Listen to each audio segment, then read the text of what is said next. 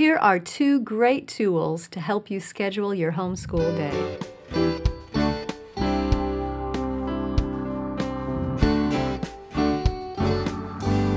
Welcome to the Simply Charlotte Mason podcast. I'm Sonya Shafer. Today I'd like to walk through two different ways to schedule a school day. Both are viable options. Use the one that fits best during this season of life.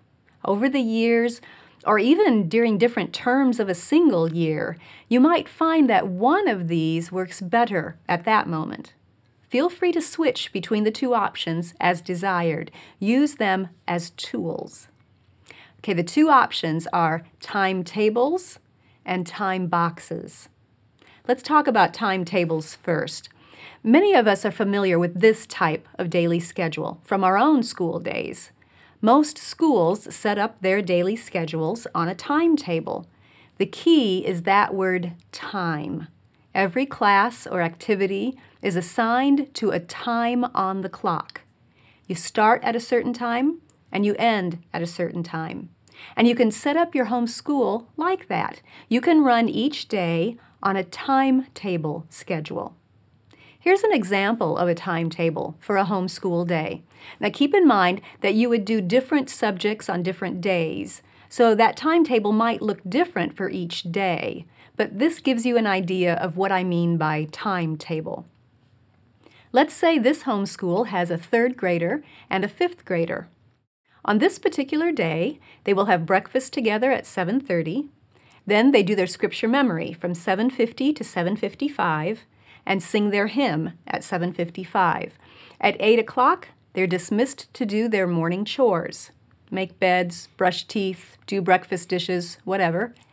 At 8:15, they begin their individual work. Mom can work with the third grader on math, while the fifth grader does a grammar lesson and perhaps studies the dictation passage that goes with it. At 8:35, they switch. Mom goes to help the fifth grader with math, while the third grader works on a transcription passage and the poem he's memorizing that term. At 9 o'clock, they have a 15 minute break. Then at 9:15, they regather to read and discuss a new poem. At 8:25, they review and then read and narrate from their science book. At 9:45, they have a Spanish lesson, and at 10 o'clock, they review and read and narrate from their history book. At 10:30, they're done with that schoolwork. Later on in the day, at 3 o'clock, they will have a snack and their family read aloud. You can see how every subject has its assigned time slot. Charlotte Mason used timetables for her schools it's a great way to keep everything organized and make sure the students know what is expected.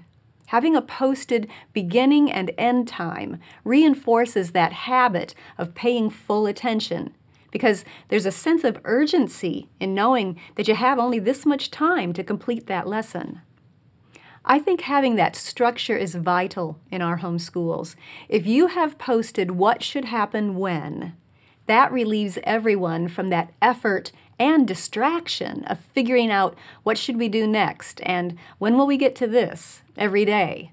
So making those decisions ahead of time frees your mind to concentrate on what you're learning rather than when you're going to learn it. But there is another way to keep that structure in your home school and add a little more flexibility. And that option is called time boxes. Timetables can be very helpful, but they can also add a lot of stress in some situations, such as when you have a baby in your home, or when you're struggling with chronic illness, or if you're running a family business. So many areas of life just run smoother if you have flexibility to do what needs to be done in the moment. And that's especially true of homeschooling. So let me show you that same day's work but as a time boxes schedule.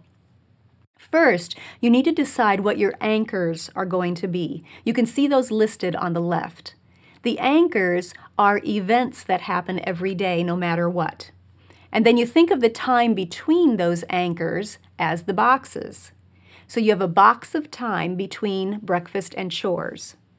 You have another box of time between chores and break another box between break and lunch, one between lunch and snack, and you could continue the day with more anchors if you needed to, adding supper and bedtime.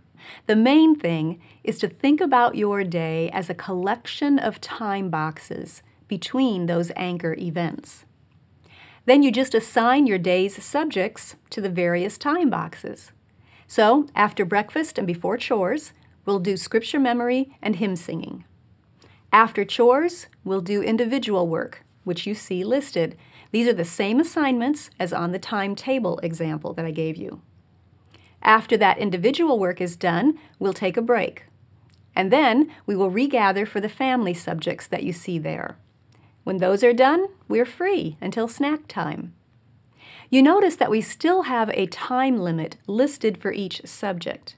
That time limit encourages that sense of urgency and that habit of full attention. The only difference is that it's not tied to a set time on the clock. You can start the science lesson at 9:25 or at 10:07, whenever you're ready for it. But you're still going to allow only 20 minutes to work on it. After the science lesson is done, you're going to do a foreign language lesson, but you might need to go change the baby's diaper first. If so, no problem. With a time boxes schedule, there's no pressure. You don't have to hurry through those common life happenings and feel guilty that you're behind on your schedule. When you're ready to start the foreign language lesson, set a timer for 15 minutes or glance at the clock and make a mental note of when your 15 minutes will be up, and then focus on the lesson. You still have structure. You still know what you're going to do and in which order, and it's arranged to use different parts of the brain and body. You're still doing the short lessons that Charlotte Mason prescribed.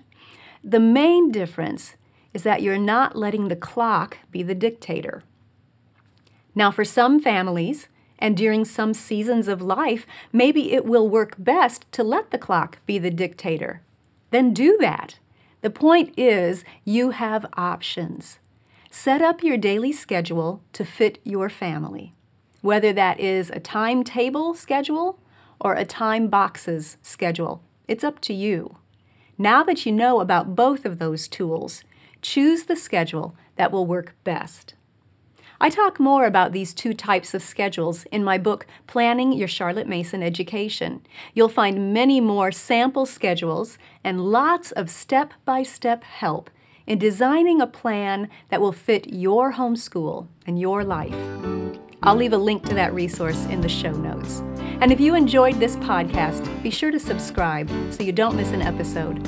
You'll find links in the notes to connect you with our weekly videos, audios, and blog posts. Thanks for joining me. I'll see you next time.